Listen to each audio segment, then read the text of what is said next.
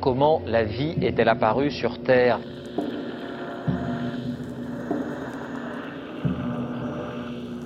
On peut envoyer actuellement des signaux à 100 millions de kilomètres. Les scientifiques repoussent encore les limites du possible. Il n'y a rien qui soit euh, pérenne dans le temps. Tout est d'ordre chaotique, mais ça peut être des chaos sur des échelles de temps de l'année, du million d'années, du milliard d'années. Ce qui compte, c'est le temps qu'il faut pour que les choses euh, dérivent. Tout ce qu'ils veulent, c'est faire des chiffres. Ils en ont rien à foutre qu'on détruise le fond des océans. So, I had an idea. Le siècle des ampoules.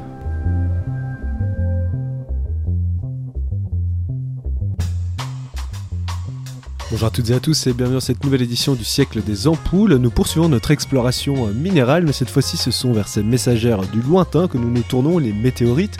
D'où viennent-elles? Que peuvent-elles nous apprendre sur la formation et l'évolution de notre système solaire? Des questions que nous allons avoir le plaisir d'aborder avec notre invité du jour, Mathieu Gounel. On écoute tout de suite l'interview.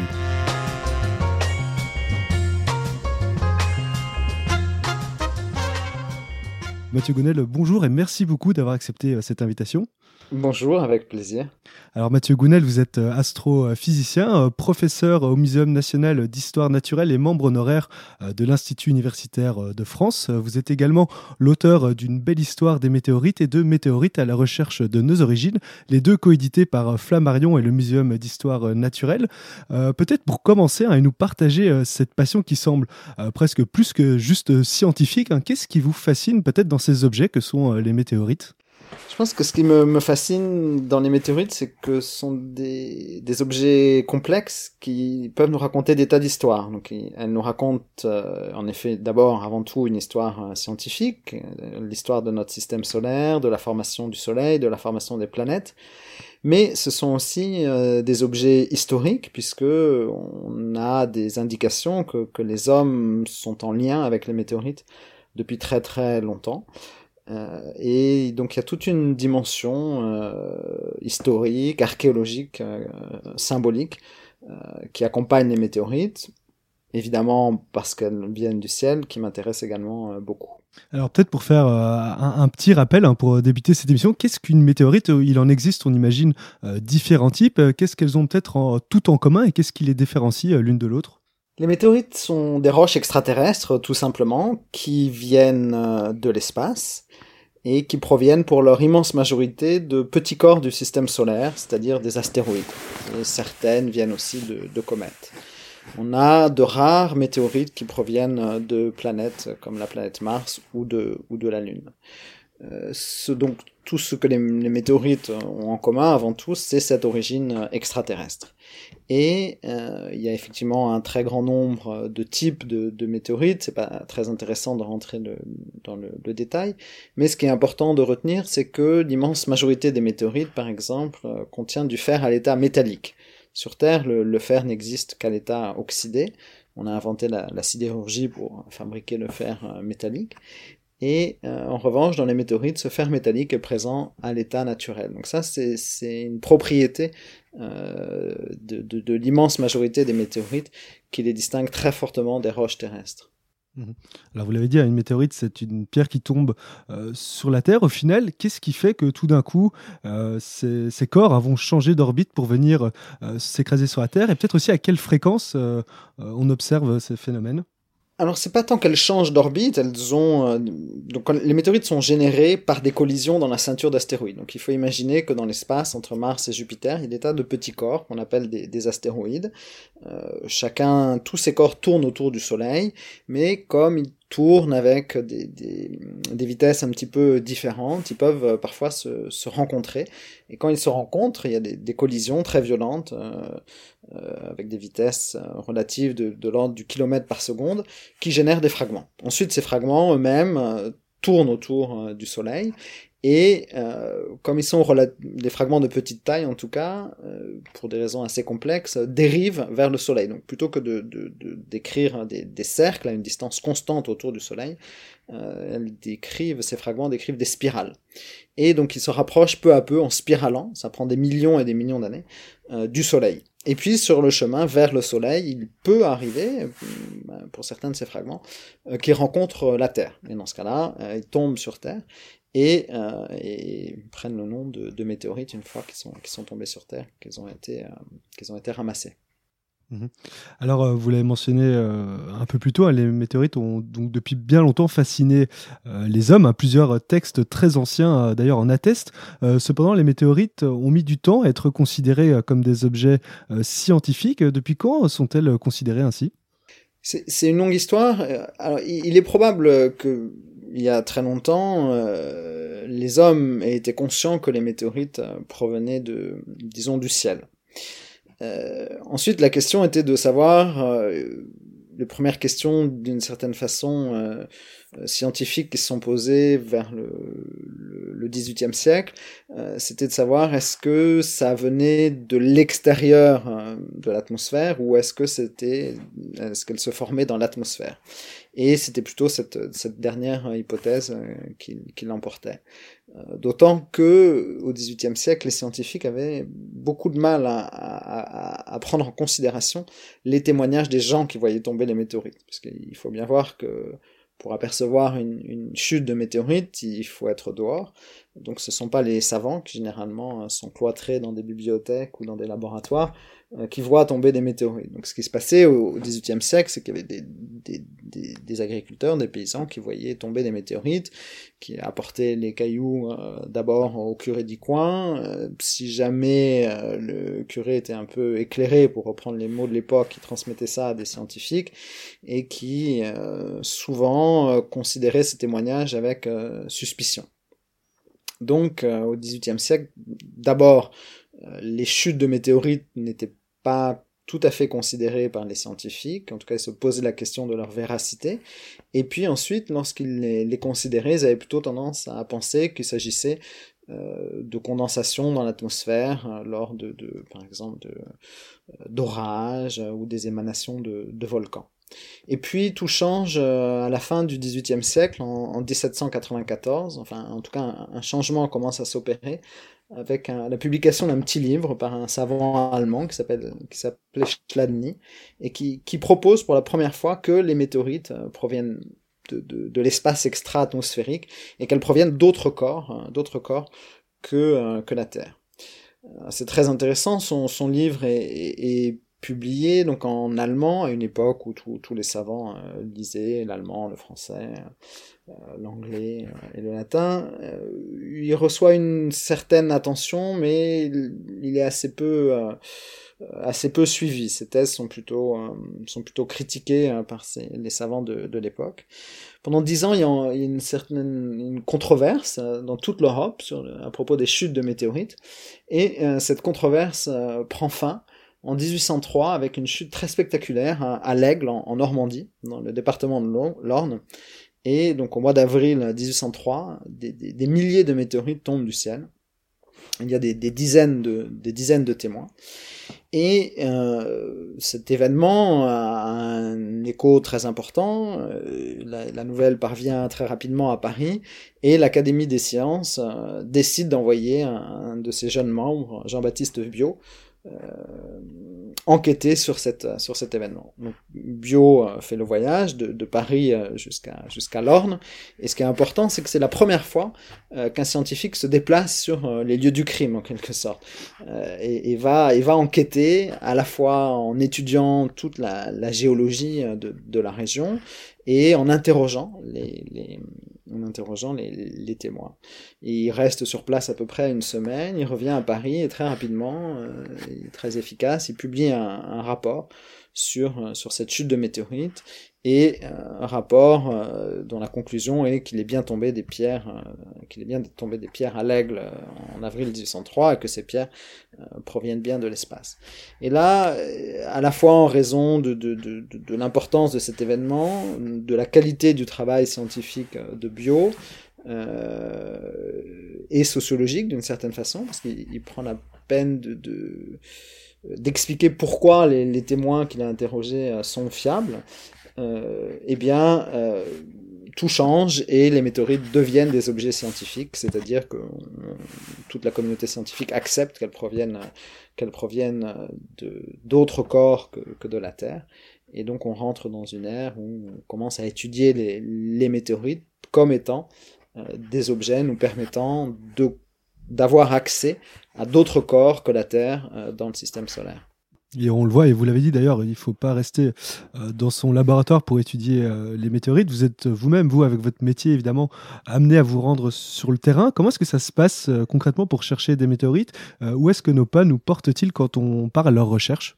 Alors, pour commencer, je vais répondre à une, une question que vous m'avez posée il y a un instant, à laquelle je n'avais pas vraiment répondu. il faut comprendre que les chutes de météorites sont assez rares.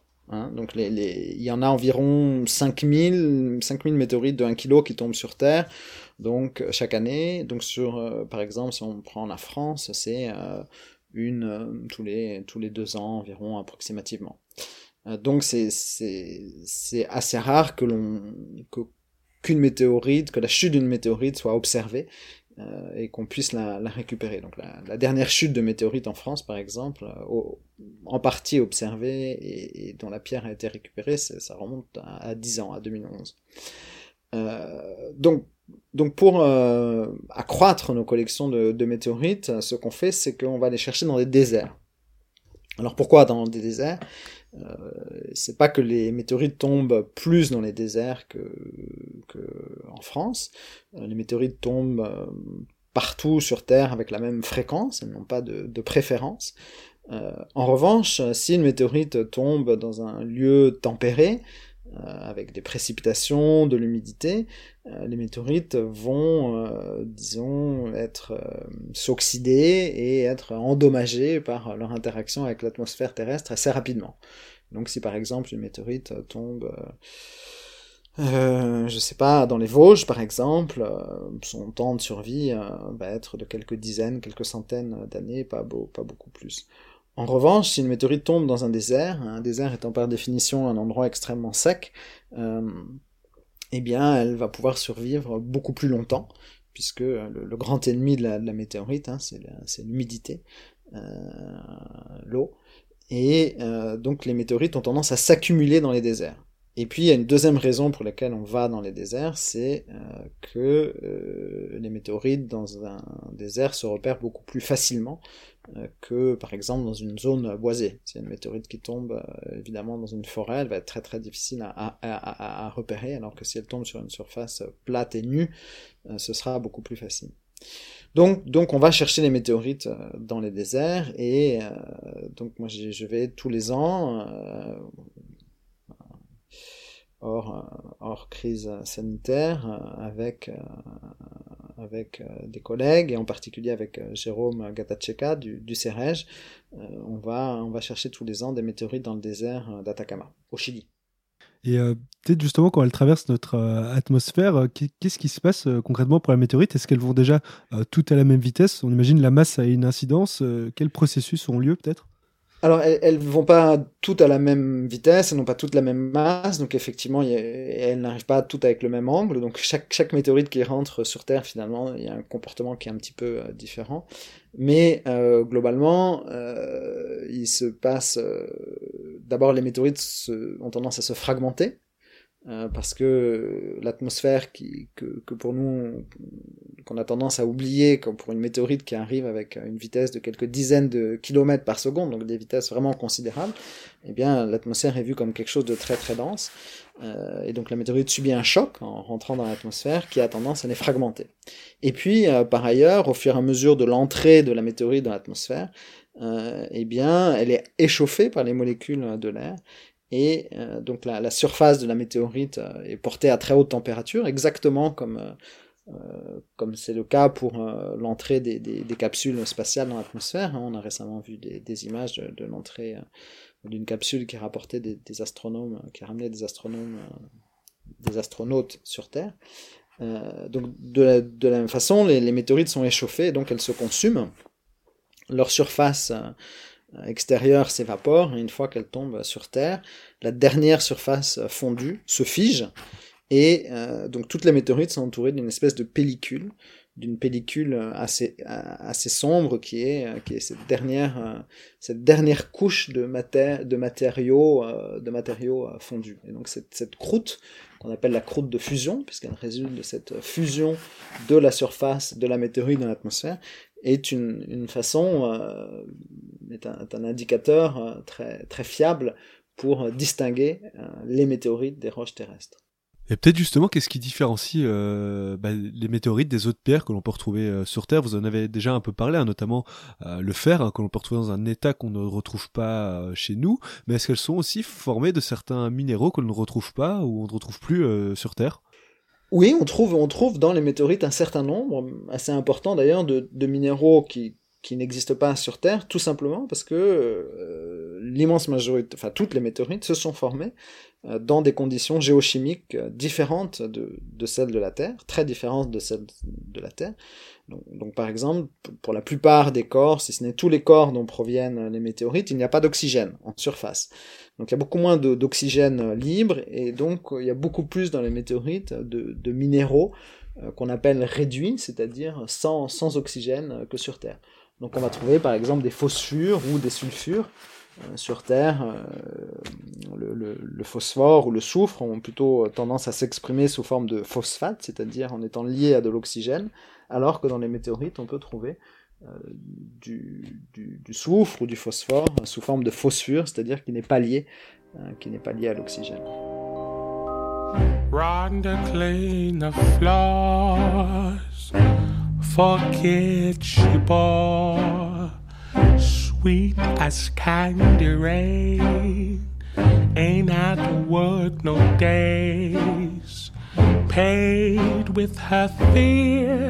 But every bill got paid. Even beauty fades away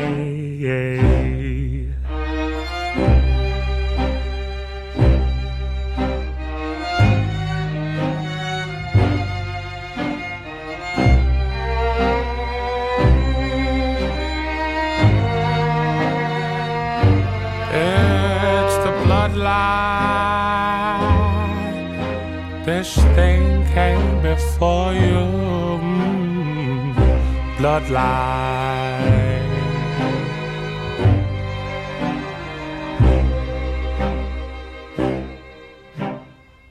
Silver linings live in clouds, just like demons use the clouds. Both rights can be bestow truth is you were always alone. Tears in your hands, things you lost before you began. Your ancestors' blood felt the soil and the sand.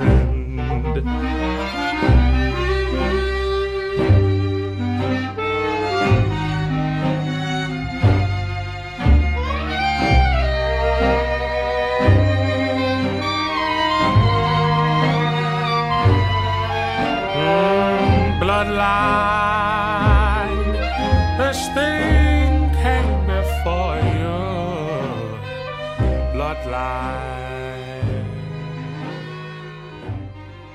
Alors Mathieu Gounel, en étudiant euh, les minéraux qui composent ces météorites, on arrive à obtenir euh, des informations euh, quant à leur formation et leur environnement. Exactement, en, en, étudiant à la fois ces minéraux, la composition chimique globale des météorites, ce qu'on appelle la composition isotopique, on arrive à reconstituer les environnements de formation de ces minéraux et donc les environnements euh, géochimiques de, de, de, des corps dont ils proviennent.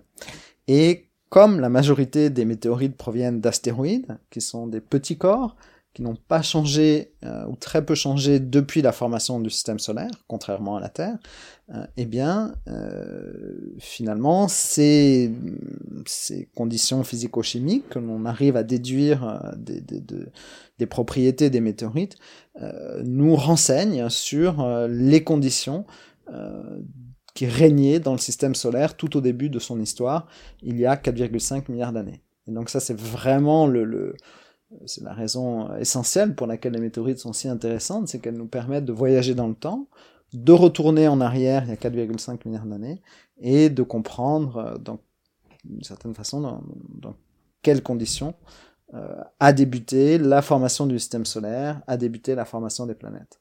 Vous l'avez dit, hein, il y a il y a plusieurs types de météorites, elles n'ont pas toutes la même valeur scientifique, j'imagine, à vos yeux? Pas du tout, parce que effectivement, euh, j'ai dit que les, astéroïdes, euh, pour la plupart, euh, n'avaient pas ou peu changé depuis le début du système solaire, euh, mais il y a quand même eu des processus géologiques à l'intérieur de certains astéroïdes qui ont pu qui ont pu effacer certaines des propriétés primordiales de ces, de ces astéroïdes. Donc il y, y, a des météorites qui viennent de ces, ces astéroïdes finalement un peu, euh, un peu modifiés. Et donc ces météorites nous intéressent plutôt moins que des météorites qui viennent de, de, d'astéroïdes de, qui n'ont pas été euh, modifiés. Et comment est-ce qu'on peut savoir qu'elles n'ont pas évolué euh, depuis leur formation si on a Alors, parce que on, on, on voit que certains de leurs de, de leur alors bon l'idée principale c'est que plus un corps est, gros et plus il va il va évoluer euh, géologiquement. Donc la Terre qui est un corps très très gros a beaucoup évolué euh, de sa formation. Tout simplement parce que euh, tous les corps célestes contiennent une sont des réservoirs de, de chaleur euh, chaleur due à la décroissance radioactive, et plus un corps est gros, plus il a du mal à évacuer cette chaleur. Donc les, températures internes s'élèvent et les propriétés originelles sont effacées. Donc la Terre, par exemple, est un corps différencié qui a complètement fondu à un moment, enfin pas tout à fait complètement, mais en grande partie, et euh, sa structure a, a, été très très sévèrement modifiée puisque maintenant tout le fer métallique est dans le centre de la Terre. Euh, les corps plus petits, eux, euh, ont aussi une, cette source de chaleur interne qui, est la, radioactivité, mais en revanche, ils se refroidissent beaucoup plus, euh, beaucoup plus efficacement puisque le, le, la, la, la, capacité de, refroidissement d'un corps euh, dépend du rapport entre le surface et, la volume. Donc ces, petits, ces astéroïdes, comme ils sont petits, euh, on, se sont refroidis, n'ont pas vu leur température s'élever, et donc leurs propriétés originelles n'ont pas changé. Et on retrouve ça dans les météorites, puisque on, on peut, euh, on arrive à distinguer ce qui relève de l'évolution géologique d'un corps et euh, ce qui relève des, propriétés euh, primordiales. Et peut-être en ce qui concerne la provenance, est-ce que c'est possible de justement identifier euh, d'où elles viennent avec euh, certitude On imagine c'est le plus facile avec euh, ces météorites hein, qui viennent de la Lune ou de Mars, hein, comme vous mentionniez un peu plus tôt. Mais qu'en est-il de celles qui viennent plus loin Est-ce qu'il y en a par exemple qui viennent de plus loin que le système solaire ou non? Non, il n'y a pas de météorites qui viennent de plus loin que le système solaire. Tout, toutes les météorites appartiennent au système solaire. Euh, la grande majorité, l'immense majorité des météorites proviennent des astéroïdes. Quelques-unes proviennent de comètes, mais de, comètes euh, appartenant à notre système solaire. Et, de rares météorites proviennent de Mars et de la Lune. Euh, les seules pour lesquelles on, puisse dire avec certitude d'où elles proviennent, ce sont les météorites martiennes et les météorites lunaires. Euh, tout simplement parce que justement Mars et la Lune sont des corps assez assez massifs qui eux aussi ont évolué euh, géologiquement euh, comme la Terre et donc ont une carte d'identité d'une certaine façon assez précise. Et, et, ces corps, que ce soit Mars ou la Lune, ont été étudiés en détail, surtout la, Lune, puisqu'on on, on a eu des retours d'échantillons dans les années 70. Donc pour les météorites martiennes et les météorites lunaires, on peut vraiment, comme on connaît très bien Mars et la Lune, que chacun de ces corps a des propriétés très spécifiques, on arrive à dire vraiment avec un très très haut degré de, de certitude que certaines météorites proviennent de Mars, d'autres proviennent de la Lune. En revanche, pour les autres météorites, euh, l'immense majorité d'entre elles, on peut dire de façon générale qu'elles proviennent des astéroïdes, et pour une très faible part des comètes, mais on n'est pas capable de dire euh, telle météorite, ou en tout cas avec un, un degré beaucoup moindre de certitude, euh, de dire que telle météorite provient de tel astéroïde. Mmh. On arrive à le faire, on arrive pour certains groupes de météorites à faire des associations, euh, mais euh, c'est beaucoup plus compliqué et plus incertain que pour le cas de Mars et de la Lune. Alors, vous l'avez mentionné euh, un peu plus tôt, hein, étudier ces météorites permet d'en apprendre, en tout cas d'en savoir plus hein, sur la formation du système solaire et l'évolution de certains grands corps célestes. Peut-être de quel processus, au juste, leur étude peuvent-elles rendre compte? Quels sont les enseignements principaux que vous recherchez dans leur étude? Alors, un très grand nombre de, processus, euh, par exemple, les météorites ont, ont, enregistré des processus euh, qu'on appelle de condensation, euh, qui ont eu lieu tout au début du système solaire. Donc, il faut imaginer que le, avant, avant que le Soleil ne, ne se forma, il y avait une gigantesque, euh, un gigantesque nuage de, de, gaz et de poussière, que ce nuage, euh, petit à petit, s'est contracté, est devenu dans certaines de ces parties très très denses. À partir de ces parties très denses, une, une étoile s'est formée et quand une étoile se forme, il se trouve que euh, pour des raisons complexes, elle est toujours en, entourée d'un espèce de disque. Euh, et à l'intérieur de, c'est à l'intérieur de ce disque que les planètes euh, se forment. Et on trouve dans les météorites certains, certains minéraux dont on pense qu'ils se sont formés très très tôt dans l'histoire de ce, de ce disque, par condensation, à partir du gaz. Et, et, et donc on considère la formation de, de ces minéraux euh, comme la première étape de la formation planétaire. C'est là que, que tout commence. Et est-ce qu'on arrive à, à, extrapoler ce qu'on euh, ce qu'on étudie sur ce qui se passe plus loin, hors de notre système euh, solaire? Alors, tout à fait. Non seulement on extrapole, mais c'est même un des axes de recherche, euh, un, axe, une méthode de recherche extrêmement euh, féconde depuis 20 ans ou 30 ans. Euh, depuis 20 ans ou 30 ans, on, observe des jeunes étoiles avec beaucoup de, précision et on commence à, voir ces premières étapes avec des télescopes, à voir ces premières étapes de la formation planétaire autour d'autres étoiles. Et donc depuis 20 ans, 30 ans, depuis en gros le, le moment où j'ai commencé à travailler sur les météorites, on arrive vraiment à mettre en regard ce qu'on apprend de la formation de notre système solaire à partir des météorites avec ce que l'on apprend de la formation d'autres systèmes planétaires à partir d'observations télescopiques. Donc il y a un aller-retour constant qui se fait entre ce, entre notre histoire et puis l'histoire d'autres systèmes planétaires. Avec l'idée implicite évidemment que une idée très raisonnable, je pense, que notre, notre histoire euh, n'a rien d'extraordinaire et que notre étoile est une étoile banale, notre système planétaire est un système planétaire parmi d'autres, et donc il n'y a pas de raison que les mécanismes euh, que l'on observe à partir des météorites ne s'appliquent pas euh, ailleurs, et réciproquement, il n'y a pas de raison que ce qu'on observe ailleurs n'ait pas eu lieu pour le système solaire il y a 4,5 milliards d'années. Alors euh, Mathieu Gonel, une dernière question, si vous le voulez bien. On a longtemps entendu parler hein, de l'influence qu'auraient eu certaines météorites dans l'apparition euh, de la vie euh, sur Terre. Est-ce que c'est une hypothèse que l'on considère encore aujourd'hui ou ça a été complètement écarté? Alors je pense qu'il faut faire très attention. Il y a, deux, choses dans cette, dans cette question. Il y a quelques chercheurs qui ont pu proposer il y a longtemps que, c'est que la vie était apparue ailleurs et qu'elle avait été apportée sur Terre par les météorites.